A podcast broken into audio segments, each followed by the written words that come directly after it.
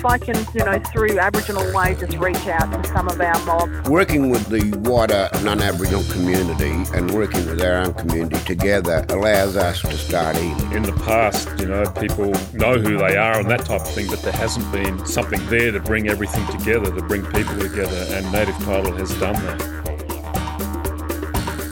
Nina Marnie. Welcome to Aboriginal Way, produced by South Australian Native Title Services. I'm your host, Caleb Sweeting, and before we begin, I'd like to acknowledge that we're broadcasting today from Radio Adelaide on Kaurna land. So I'd like to pay my respects to Kaurna elders past, present, and emerging. Each episode, we share First Nations stories and native title news from across South Australia. So, let's get into it. South Australia's landscape boards and stakeholders such as First Nations of South Australia Aboriginal Corporation have contributed to the development of the Department of Environment and Water's State Landscape Strategy. First Nations of SA, Aboriginal Corporation, is the peak body for First Nations in South Australia, and it's made up of representatives from Aboriginal groups. Nukunu man Travis Thomas is the co chair of First Nations of SA and joins me to discuss the 10 year strategy. So, yeah, in, in terms of the strategy, can you kind of talk about what it is and what, what the purpose of it is? So the strategy, they have these strategies designed every number of years, which are a template for all of the land management organisations and different bodies and entities which operate within South Australia to use as a guide where the peak people from these organisations have come together. They've had a lot of input into what they understand as being the key and uh, important issues or um, biggest things which they need to be looking at in terms of management and strategy within the, the state for the coming period. So these documents act as a guide for people to identify some of those things within their space.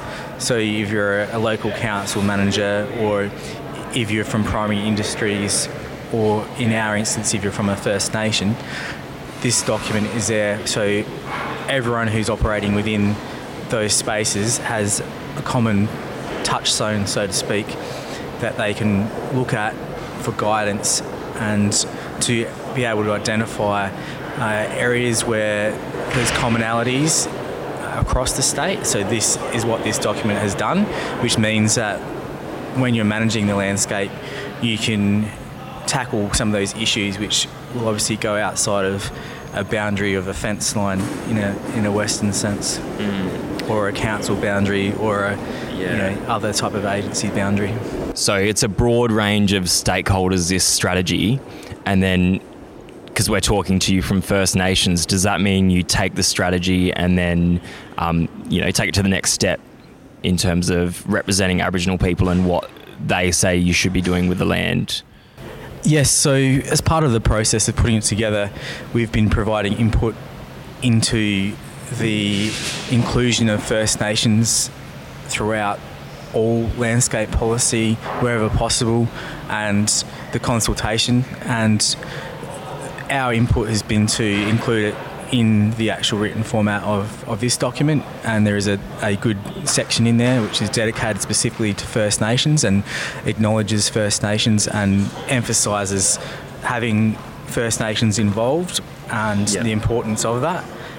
And really, going forward, it's it's it's at that time now where we're starting to see people look at the way First Nations have managed the landscape and understand that there is a deep knowledge there and that their methodologies have evolved with the land and that the land has evolved to First Nations management. That the land has, has never been a, a wilderness, so to speak, where there's an absence of, of human intervention and human interaction.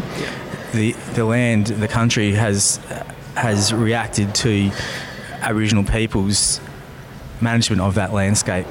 we do have you here, or I wanted to talk to you because there are seven statewide priorities set out in the strategy. And yeah, what I was hoping to do, Travis, is I'll introduce each of those and then I just kind of want your, your take on them. So we will start with number one, which is sustainable primary production. So just, yeah, wanted to know what your take is on that and how um, First Nations would like to deal with that priority. So if we look at the term sustainable, well, that's everything which First Nations did because if you weren't sustainable, well, simply you couldn't exist. You, you ran out of food, you ran out of water, you ran out of living space. So, in regards to sustainability, from a First Nations perspective, it's about encouraging landholders in a, a non traditional sense to look at the use of their land and look at how the land may have been prior to their occupation of that land and looking at what type of things may have been growing there and looking at what is being um, grown or um, implemented in that space currently. And through a sustainability point of view, it's looking at how can we use the knowledge of what was here previously to choose our appropriate cropping if it's if that's what they're going to be doing there and um, what other things they may be having and what may be a better choice in that space if it's appearing to not be sustainable and also looking at any emerging technologies which can assist them to make that land more sustainable. As from a First Nations point of view, it obviously hurts any any group to see their land um, become degraded, and that's not beneficial to either the primary producer or whoever's using that land, or to obviously the wishes of the First Nations people in that land. They want to see a healthy country and as healthy country as possible. So I think also, as I've mentioned, a lot of the, the traditional knowledge can go into that in the forms of caring for the country. And we see that through a lot of the systems that are put in place that they've been taken from First Nations knowledge to do with, you know, the burning of, of the land and to do with uh, rotational cropping and all those types of things which have have come from that traditional knowledge in different locations around the world. So I think First Nations knowledge can always be drawn on to look at sustainability um, because they're the ultimate sustainable livers. Yeah, that's right. Number two is soils. Soil, obviously, is very important and it links into the other aspects. So if you don't have soil, you can't grow much. and, and we've seen that linking in with, with drought and those sides of things, that soil becomes a common issue. Obviously, soil is being blown away when areas aren't managed correctly. So we're looking at erosion, we're looking, looking at um, introduction of things into soils. So, in the forms of obviously whatever's being put into cropping, for example, uh, ends up in the soil, which probably then ends up eventually in uh, nearby watercourses. So it's really about encouraging minimal harm to to areas um, through the use of, of responsible materials. So the least harmful materials being used, and there's many of those products on the market now, and obviously we just encourage all producers to, to do that and it's in their interest and, and to be honest most are around these types of things and um, are on board with it and, are, and um, doing the right things but there's always a few that can catch up but that's no different to any other thing in the world. But in regards to soil specifically we can see um, when we have going back to the fire for instance a bad fire you kill a pile of the plants because it's too hot they die off, they then fall down. You then have a rain come in, you then have erosion, all your soil washes away, ends up in the creek with all the black material, and then your creek's getting clogged. You're damaging that ecosystem, blocking up the creek, reducing the flow, killing the species that are in there, or at least harming them. So, soil like all the other areas, is part of the whole system. So when we're talking about country, so if we're managing the country right, then the soil will automatically become healthier. So if you're overusing it or growing the wrong things, then obviously it's going to damage it. Yeah, that that links into number three, which is water. Yes, so water is very important, obviously, in in everything, but obviously from a cultural point of view as well, every nation holds water in high regard and hold, hold, has a lot of um, spirituality connected with water and an important stories and traditions and important in not just existence but in in all aspects of life that carries over through people's actual um, sense of identity. In Nukunu, it's extremely important. We, we see water in in a lot of our creation beings, and that they can take the form of it and transition between the sky, the, into the earth, and into the creeks, and as water does, as an example. And I'm I'm sure that is prevalent in many other nations. So the issue with water is that there's been a lack of rights and access to water for First Nations, and that's prevented control over water and it's prevented having a say around water. So, one positive about this document is that it emphasises the cultural considerations for First Nations in water, which, as far as I understand, hasn't been significantly mentioned previously in, in many other publications. So, the strong emphasis on First Nations in this document is also specifically mentioned in regard to water, and that was fed back to us from many of the nations, and we sort of made that as clear as possible during the creation of, of the document that that was seen as being of crucial importance to have it incorporated within this document, and so that can then be used as a reference in all of the landscape management going forward. That that is written there, and that any First Nation who has sort of things happening in their space can go and cite that example to whoever they're dealing with and draw the attention that it needs to be a consideration and then it should be taken into account in whatever's happening in their space.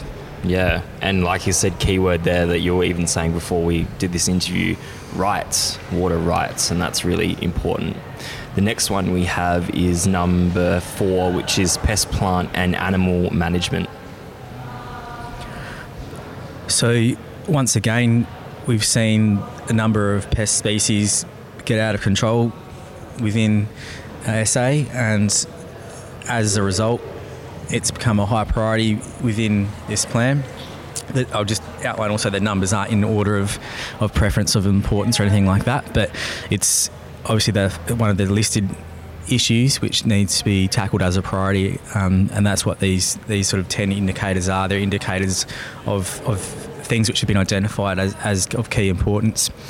So we look at you have plant species which are pests, and then you obviously you have animal species and other types that are that are also of a pest nature. So these are referring to invasive species, so non, um, in, in, many regards, um, in, imported species that have been brought here during colonisation. So your weed plants and your pest species, for, for instance, goats as an, as an example. So that's what this is referring to: deer, um, camels, all those types of things. There's also can refer to native species in some instances if there is an overpopulation in some areas of things.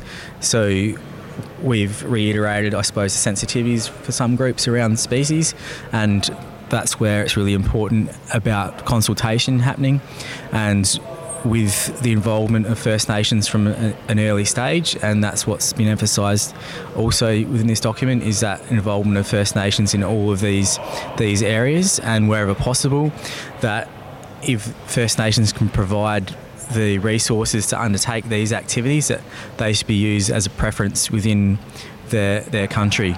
So what that means is that if there's someone with capabilities to undertake contracts within their land, that they should be used as the first option prior to other agencies or resources being brought in to fulfil that need, and which then gives them more uh, agency over their land and more involvement in their land and country and the management of it and caring for it, which is helping them to meet their cultural obligations. And it's also providing a potential income stream whilst they're doing that so that they're not missing out in a modern Western sense of their opportunities um, financially within our modern society because to spend time on country, often you have to be away from other commitments and you might not be earning money when you're there or you have to use up your time and, and it shouldn't be a case where we can avoid it that people have to get behind to connect with their culture. When there's an opportunity there which can be leveraged for our peoples to gain, financial income from managing their land then I think that that should be prioritised to, to, be able to give that opportunity to that First Nation as opposed to a, an outsider or external person coming in. Yeah, no, all really good points. And the next one is number six, sorry, number five, which is impact causing native species, which I guess kind of flows off from what you were just talking about in a way. Yes, so that's specifically as to what I was addressing previously. So obviously this one comes into um, species which, as an example, you know the kangaroo, where we've hunted that for a long time. They established breeding rates. Um, certain countries obviously not managed the way it was, and that can result in certain species becoming more prolific um, than they perhaps would have been um, during Aboriginal management of that landscape. So, species have always been interacted with um, by our peoples, and now that that system, that interaction has been altered and interfered with. That system is therefore non-functional. When you interfere with the system, you then have to take action to um, to alter what you've interfered with because it's creating a negative outcome and the system's not working. So what that means is that by the inter- interference with the traditional management of the land, that you now have to take action to manage the things which are out of balance, which has been created by that interference. So, where that comes into play is, for a First Nations perspective, is engaging with the nations in the space where this may be identified as, as needing to take place, um, and where you can see a particular species is causing an adversely negative impact on the surrounding species and ecosystems, that that may need to be addressed, but that it should be addressed in consultation with that First Nation and with their involvement as appropriate. Yeah. I like that you went over that too because I think it could be one of the points that people might bring up and be like, why would we want to go and get rid of a bunch of kangaroos? You know, don't we want to keep those? Yeah, and that's it's about looking at the landscape holistically and saying it was managed in a interactive space where everything's interacting with everything else and, and just trying to cover a lot of complex issues in um, a simple way as possible but when something's out of balance, that it, needs to be managed. And unfortunately, we can't just ignore that. Um, and no one likes seeing unnecessary destruction of things. But we had a responsibility in the past to manage things, and we still have a responsibility to that to that country. And that's about each nation working out how they feel about things and them making their choices as they deem appropriate for their country. But what we've aimed for in this document is the fact that they get consulted and that they have that say and that their voice is heard and essentially as with anyone's country what happens is their decision for each nation.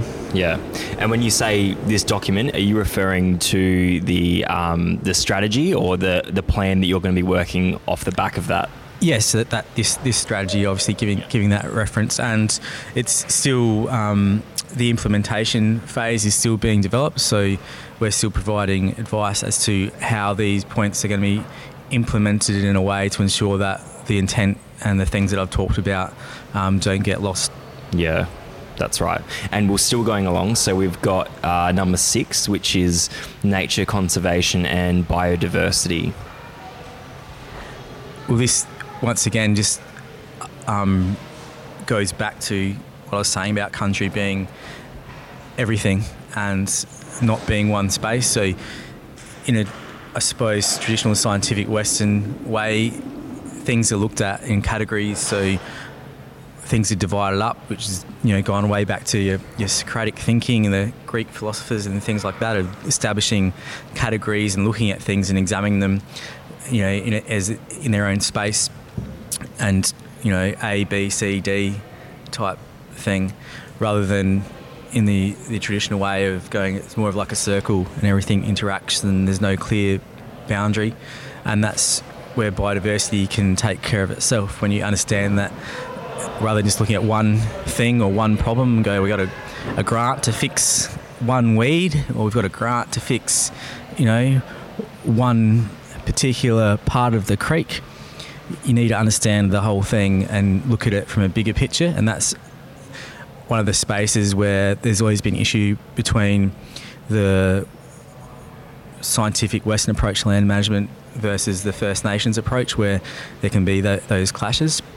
So this is about helping to try to bridge that gap and that consultation with First Nations of looking at at things and trying to bring people to an understanding of that more holistic approach to it and saying, well, how can we involve the groups in this space if we're trying to achieve something to to expand the benefits of that.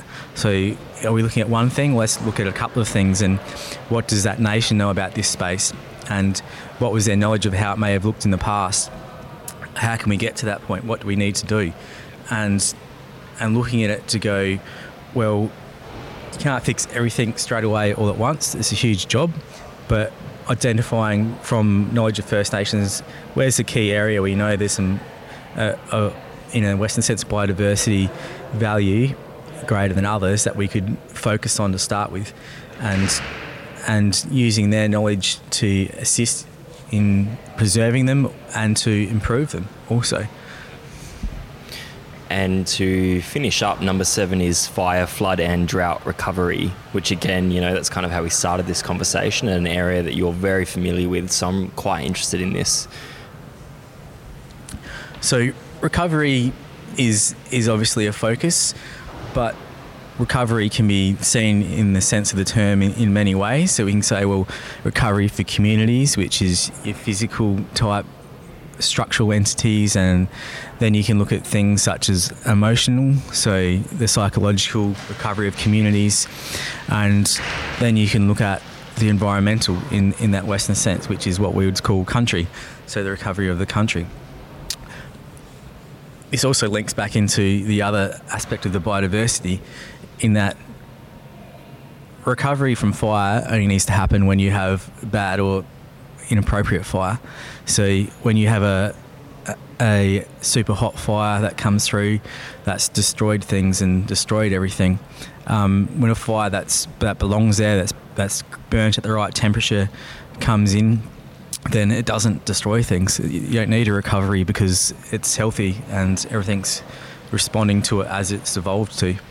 So, in regards to this, the, the recovery can be can be prevented from being needed when you're trying to manage things in a way that you're creating less fuel loading landscapes and you're creating a lower intensity fire regime.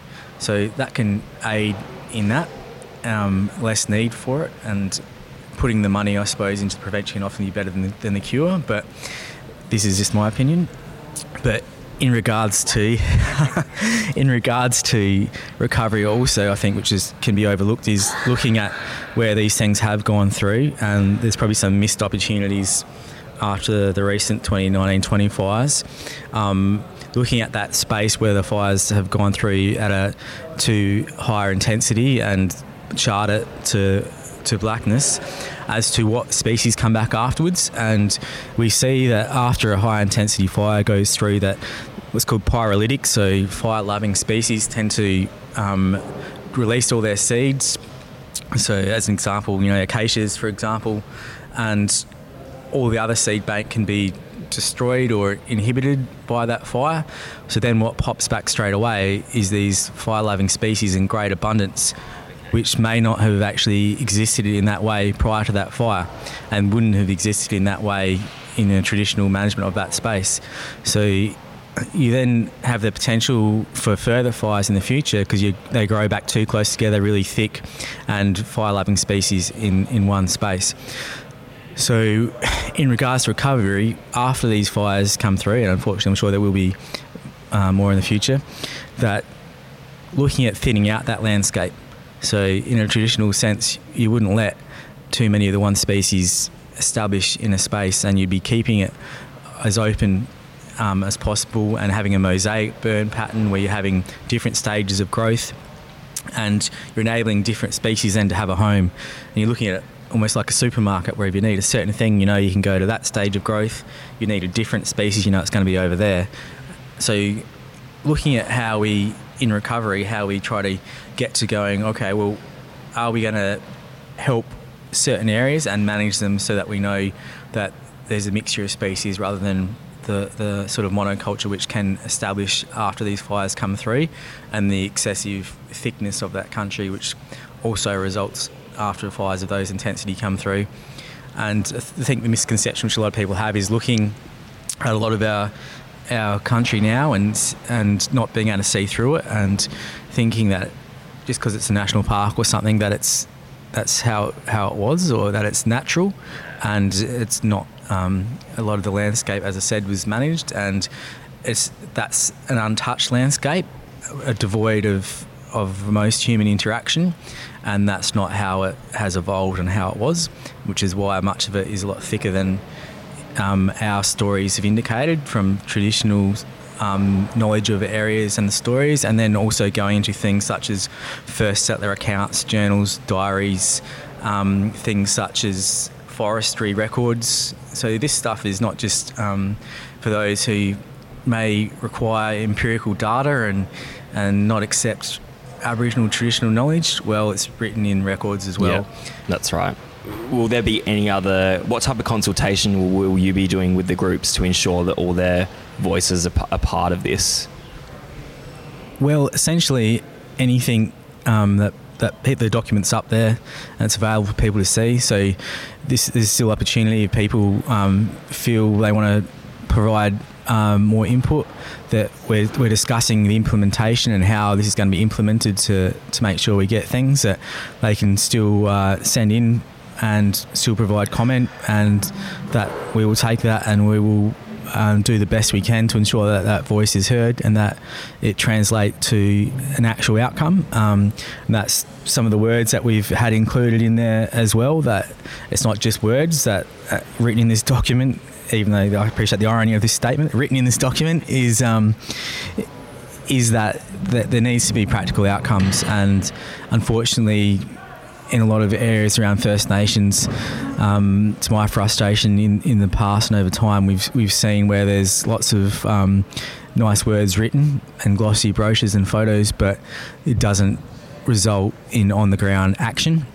And that's a point which I've emphasised through this process, and hopefully the message is, is getting through. And in this next phase of implementation, hopefully we can cement in that that the words and the, the sentiments equate or um, as best as possible are put within guidelines to guide towards the outcome.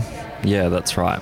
So, if people do want to read the state landscape strategy, they can go to www.environment.sa.gov.au and Travis, I'm guessing they could reach out to First Nations of South Australia Aboriginal Corporation as well and get in touch with you. Definitely. Yeah. Um, yeah, so you can also find details about that through the native title sa.org website. And yeah, I think I'd just like to thank you, Travis, for going through all of these points. And yeah, we'll leave it there. Thank you. Thanks for listening to another episode of Aboriginal Way. Don't forget, you can subscribe to the show on any podcasting platform. And if you like what you're listening to, why not leave a review? My name is Caleb Sweeting, and as always, I'll catch you next time.